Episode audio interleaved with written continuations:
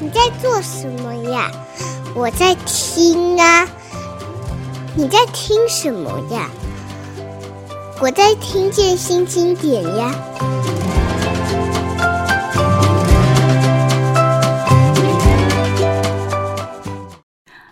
听见新经典，我是新经典文化的叶美瑶。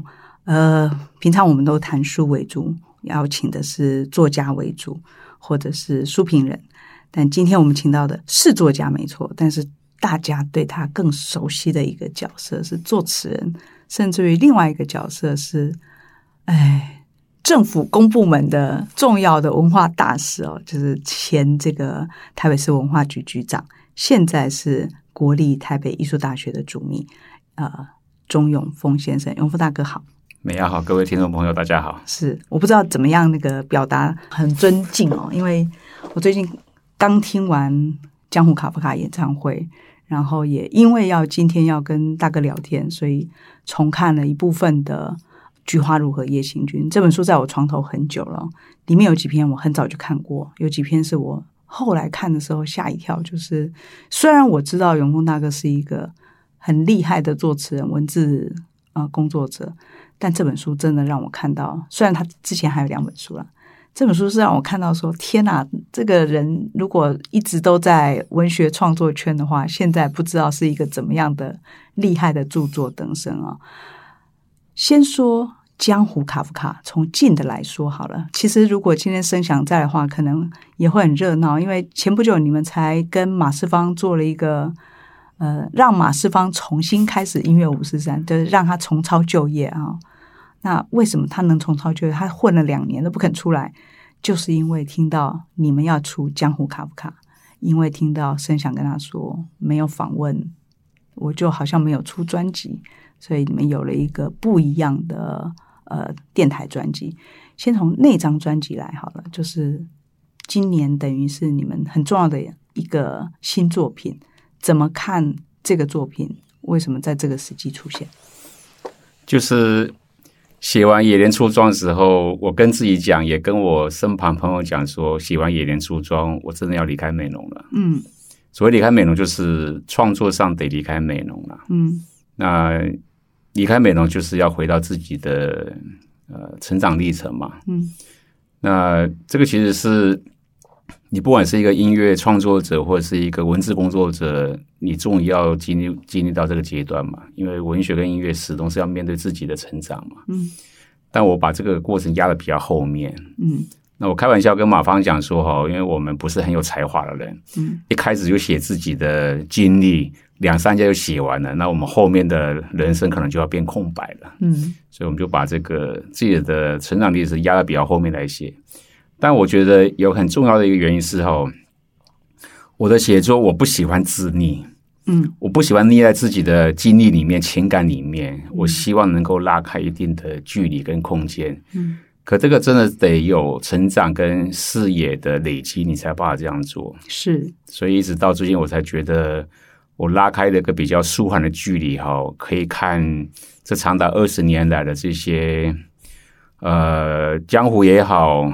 呃，政府圈里面也好的一些一些历程，嗯，对，比较不会把这些情绪匿在里面。然后我也觉得，你匿在里面，你还要把听众拉进来，我觉得这个很不民主。嗯，所以这个时候才写自己，但是又不要单溺在里面的，是用一个方式来写自己。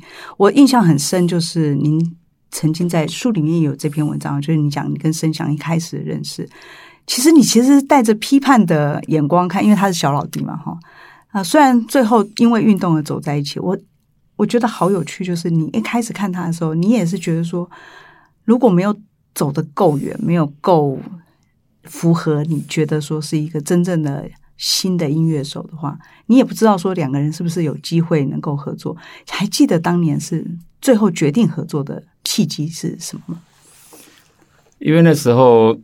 其实试了很多方法啦，想要有音乐，想要有剧场，想要有纪录片，可是条件都不成熟。就是在反水库的时候，对那段期间，嗯，那那个时候看到声响的时候，其实会想的比较远，因为看到是，因为眼眼前我们在听的音乐里面，就听到看到很多六零年代的呃，对这些社会议题有有兴趣、有热忱的人，他一旦介入这种社会议题写作的时候，他有哪些可能的发展的方式？嗯、所以当然就会看得比较远一点，所以就会很希望说，是讲如果跟我合作的话，就不要只是写这么一张反水库主题的音乐。嗯，我希望他是能够有更完整的社会历练跟社会意识，可以让这个创作历程可以拉得更远，对他自己。对台湾的音乐都会有比较深刻的影响，嗯，所以我就会确定说，这样的一个合作关系，不仅是应应该是互为主体，是，也应该是互为客体，嗯哼，互为客体说哈，我们通过很熟悉的信任之后呢，我们可以很开很开心、很放心的作为对方实现某一种理念的载体。啊，是。而且要合作这么多年，其实是不容易的，因为要互为主体，这个事情其实就像各种的关系一样嘛。你总是会有，比方说，我记得初期的时候，你的论述能力是比较强的嘛。然后在音乐上面要怎么挣脱，或者是怎么表达自我，我记得盛祥也有说过，他有过一段挣扎时间。那这个一直到江湖卡夫卡这样子，每一张专辑都有不一样的过程里面，我我想知道的是，永峰大哥你。你怎么去判断说什么时候是你们出手来？比方说，我非常喜欢上一张《野莲出装》，那那张专辑其实看起来是在写食物，呃，看起来是在写家乡，可是事实上你们在实验一个怎么说呢？就不要只是运动的的音乐，但是又充满了让那个土地的力量出来的，尤其是回到每一个人都有的食物经验。你怎么判断在那个时候，盛祥应该做这个，你应该做这个呢？就每一个阶段的不同。诶，基本上哈，我认为一个好的作家应该要能够用杂的东西，用边缘的东西写主体的东西，写一些核心的一些概念。是，我觉得这才是一个作家应该有的能耐了。那另外一方面就是说。呃，还是回到生生享生活经验，因为我们写的这些呃野草野菜，嗯，其实都是串联着我跟他还有美容很多我这一代的人，还有我们的长辈的生产的生活，嗯，很多的记忆，嗯，很多的跟呃劳动有关系的事情都在里面，嗯，所以这其实对我们来讲就是共同感情很深厚的一个东西，嗯，那。我们写这东西的时候，其实对生涯来讲，其实也是很自在的一个事情。嗯哼哼，呃，两位等于是同一个乡镇出来的哦，然后曾经一起是在那个美浓爱乡协进会里面，呃，一起为乡镇打拼了，为自己的家乡打拼，也都因为工作、念书离开了家乡，可是始终都没有。真正的离开，一直到你说海边卡夫卡的时候，你要离开这个江湖卡夫卡的时候，你说你要离开美浓，要开始写下一个阶段的自我。但我自己在读这个书的时候，有一个很强的感觉是，你不只是回到离开美浓而已，你其实在找一个下一个阶段的创作自我吗？我后来开玩笑跟盛阳讲哦，就说，其实虽然说是要离开美浓哦，可是。终究还是带着故乡一起走了。嗯，所以我就说哈，这张江湖卡夫卡好，其实是江湖卡卡照见我庄了。嗯嗯嗯，对，因为你面对江湖上的很多事情，其实还是会用很多故乡的隐喻、故乡情感来面对。嗯，所以在江湖卡夫卡里面，我们写了一个很有趣的话，叫做。一场活化研究是对，就是我们在一场上面看到那些政治攻防，可是我们还是很习惯的可以用我们在乡下哈所习知的那些哈俚俗谚语哈来模拟那种场面。嗯嗯，对，所以所以人永远是一种，我觉得是一个很有趣的一个混混杂体了。嗯，呃，不只是一场哦，这个因为大哥等于是从反水库以后，后来被找进去做水利局。做了水利局以后，后来去做嘉义的文化局，后来上了台北是客客客委嘛，然后又进了最最可怕的这个台北文化局。不只是异常，我相信你也看到了各种，你要这个你要能够做成一件事情，要有多少的背后利益关系的交换也好，或者是牺牲也好，会再继续会会离开真正的离开这个名利场或者是政治场真正的决定性的原因是什么？我其实没有那么多的决定啦，因为我总觉得哈，就说人即便是在这种呃名利场或是江湖场里面哈，要能够保持你的一个本我，其实很重要了。嗯，这个本我就是说，其实就是大我。嗯，就是说你的个人的工作如何跟你认为的 social good，嗯，能够连在一起。嗯，如果你连不在一起的话，哈，你就是载浮载沉。嗯哼。那如果你载浮载沉的话，我觉得要说我还维持某一种诗人的本色，我觉得是骗人的。嗯，也就是说，你真的还能写，主要是因为你那个本我还在，是没有因为这几年的不管是各种角色的转换而迷失。我非常喜欢大哥在这个《菊花如何夜行军》的里面的一篇呢，就是写首诗给父亲。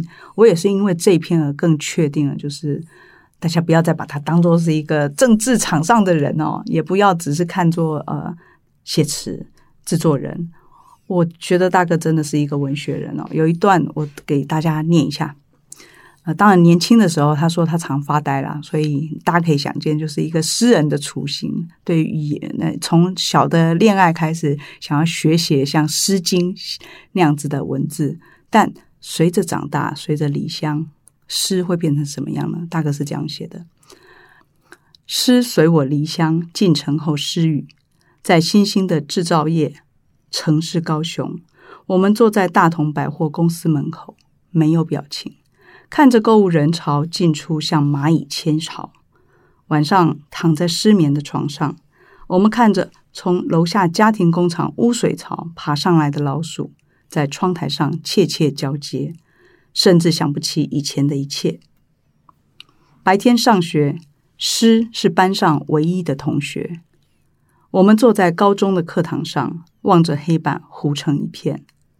放学后，诗坐在排球场上，冷冷的盯着我，愤怒的捶球至天暗。这样不是办法。高三时，诗终于开口。我决定依父亲主张，向学校申请退学。我去台南补习班考大学。诗告诉我，他想开口说话，但经过三年的按压，喉咙的物理形状严重的变化。现在诗需要新的发声方式。我也迟钝了。我向他坦白，在我们村子，如果有人疯了，要不就被带去庙里，看哪个神可以通灵，把他拉回来。要不就任他们在街上游荡，找自己新的乐趣，然后变成村子里新的风景。所以我骑着脚踏车，带着诗在这座城市陌生的晃悠。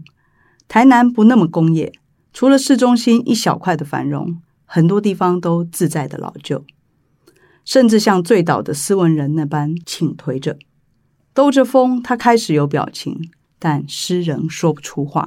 呃，这一整段哦，当然就拟人化了一个像诗作为一个你看不见的朋友一样，一个伙伴。看起来诗人还没开始写，但是已经蠢蠢欲动。我觉得好生动的把这个渴望写诗的年轻人，渴望寻找新的语言的年轻人掌握出来。这是我大这大概是我今年看过描写一个人要变成诗人的那个蜕变。蛹要要要开始有长出翅膀、长出羽毛那个过程，最让我触动的，好像真实的就在你眼前发生。你还记得你当时为什么会写这一段吗？因为当后面是写到给父亲的诗，我也不知道。不过那个真的是一个哈要寻找自己声音的一个过程啊，因为。写诗号其实是寻找自己的声音，寻找自己的语言形式，然后那个语言形式跟自己想要说的那些关系其实很复杂。嗯，那其实我印象里面，我大概从国中二年级一直到大学被退学退学那一代那一个时间，大概整整十年，嗯，就一直都是喉咙卡卡痒痒的。嗯，对。所以不是到后来才人生卡卡，那个时候也是就是卡卡，对你来说都是一个很重要的阶段。是，只要卡了，你就会开始寻找一个蜕变的过程。所以我才会开始想说，诶，这个形式是不是我们从这个诗境里面会找到这种诗的形式？嗯，所以一开始我没有自己的声音啊，才会想到这个事情。嗯哼哼哼，音乐也是这样子找上你的嘛？就是当你在寻找要表达的东西的时候，除了诗，最后接下来会往不管是摇滚乐或者是蓝调去走。倒没有，因为小时候我们家有一大堆的唱片，嗯，所以我小时候是被这种音乐包围着。嗯哼，可是我就比比较是去，后来会比较知道说，哦。那时候为什么是对这种或那种音乐特别会感兴趣？嗯哼，后来才知道说这种音乐好厉害的地方就是哈，他也不跟你打招呼，嗯，直接就渗透到你的身体里面去了。嗯，我后来回想，哦，原来那种音乐叫做灵魂乐，叫做民谣，叫做摇滚。嗯，哎，影响你的这些各种各样的音乐，大哥在书里面其实有几篇哦。呃，像讲这个 Leonard Cohen 过世的时候，他其实人在异场里面，正在接受最艰难的咨询。那好像是你刚刚上任文化局局长，几个礼拜而已。对，然后就是因为媒体年轻人都知道你喜欢 Leonard Cohen，在他逝世的消息传来以后，知道你一定会要有话要说。结果其实你那个时候不能有话说，是吧？呃，因为那时候很复杂，因为去到议会，老实讲，应付的很糟。然后其实自己也很挫折，是他们故意要让你应付的应付不过来吧？我想也没有故意啦，就是说，台北市议会规格就是这样嘛。嗯哼哼，对，这个是十八铜人阵里面的前面一两阵而已嘛，搞不好都还没有入阵呢。是，那所以对自己表现当然就是很挫折了。那当天下午又是那个媒体打电话问我这个事情。我就觉得怎么可能嘛？嗯，因为丽娜·寇克老实讲是不难不好写的人，嗯，而且就是你你听起来那么稀疏平常，可是要写进去他的哲学到他的诗的语言，嗯，我觉得那个我即便是想写，没有个几个月去阅读相关的东西，嗯，我怎么敢写？是，可是那天晚上我自己一个人在喝酒的时候，突然就被一个念头打通了，嗯哼，我就觉得。你那客人声音就在我身体里面哈，就转啊转，我就觉得啊，我就被一个东西打到了，就是其实就是其实就是你的自我的问题。嗯，你的自我如果如果可以够小的话，你就可以很随心所欲的哈去钻过所有的缝隙。所以那缝隙再怎么小，你都可以见到光。嗯哼，你再怎么你再怎么大的这种委屈，你就你都可以看到，你都可以转弯。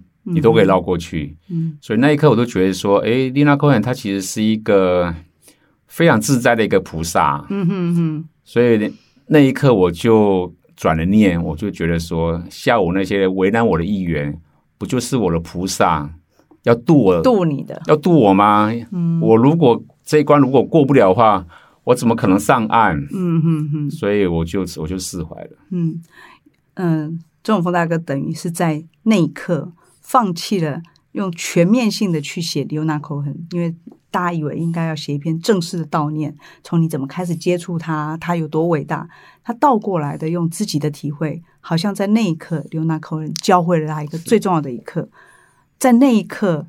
他离开的时候，反而你得到了最大的启示。我是觉得这篇非常的厉害。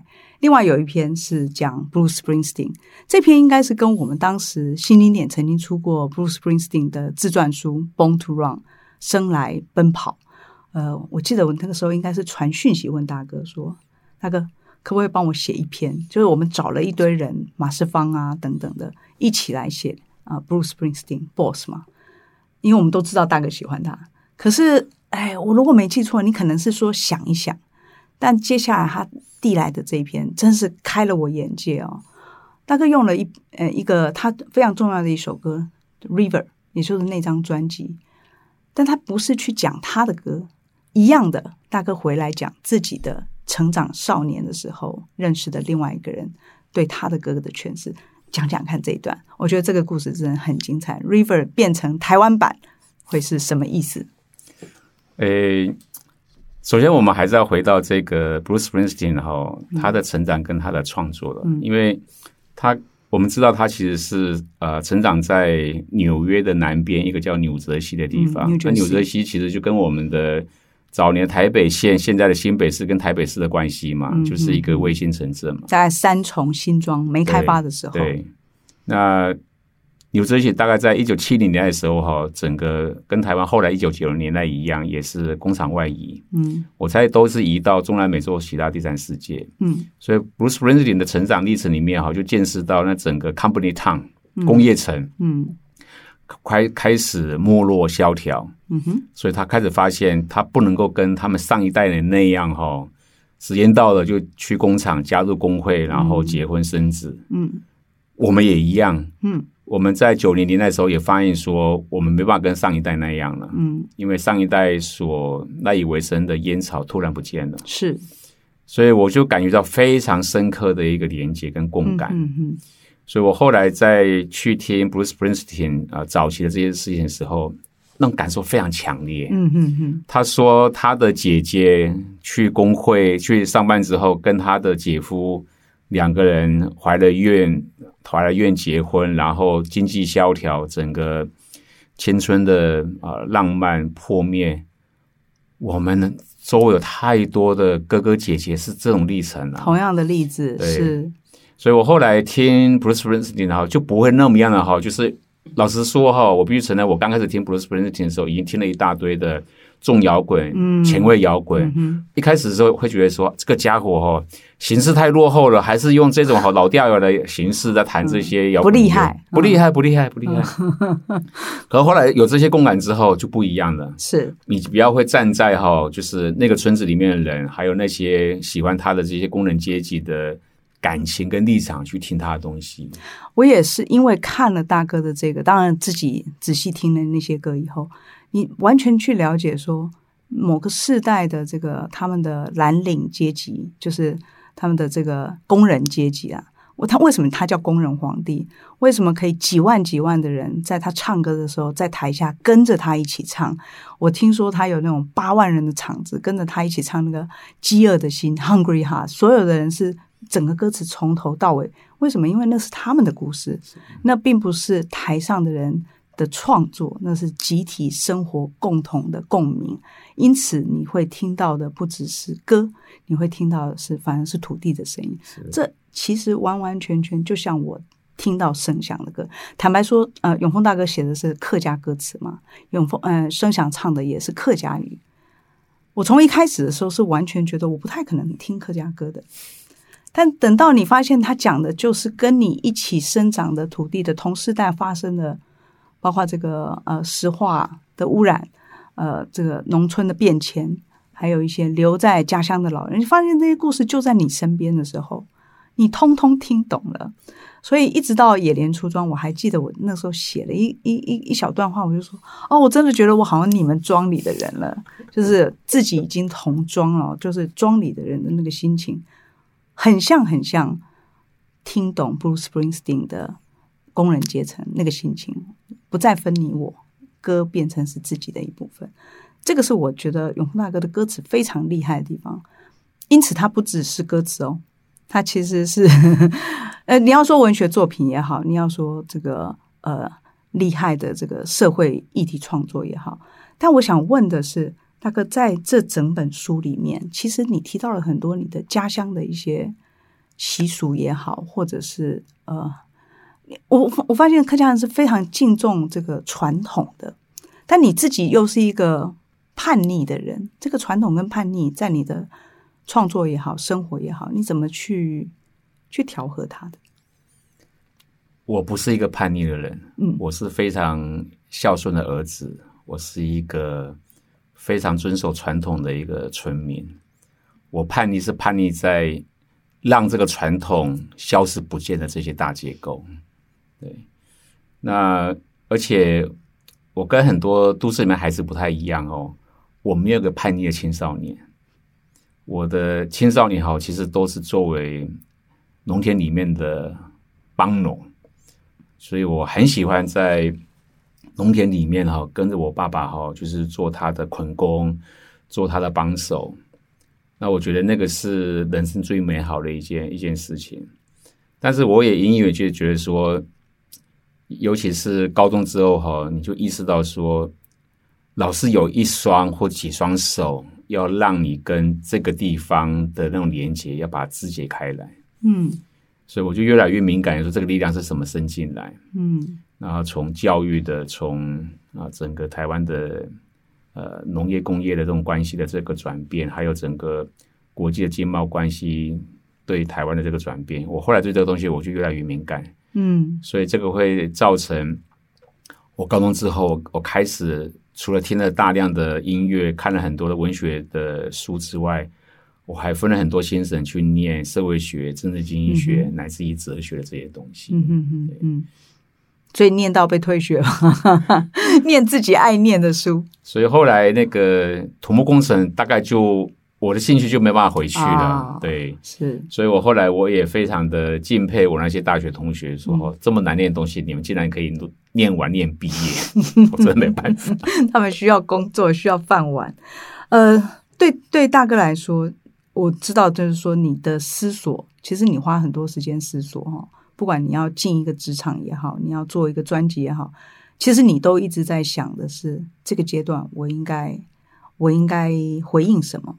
我应该回应自己的人生也好，回应这个社会，甚至家乡也好，呃，所以我其实蛮想知道，为什么这个阶段出了一本《菊花如何夜行军》。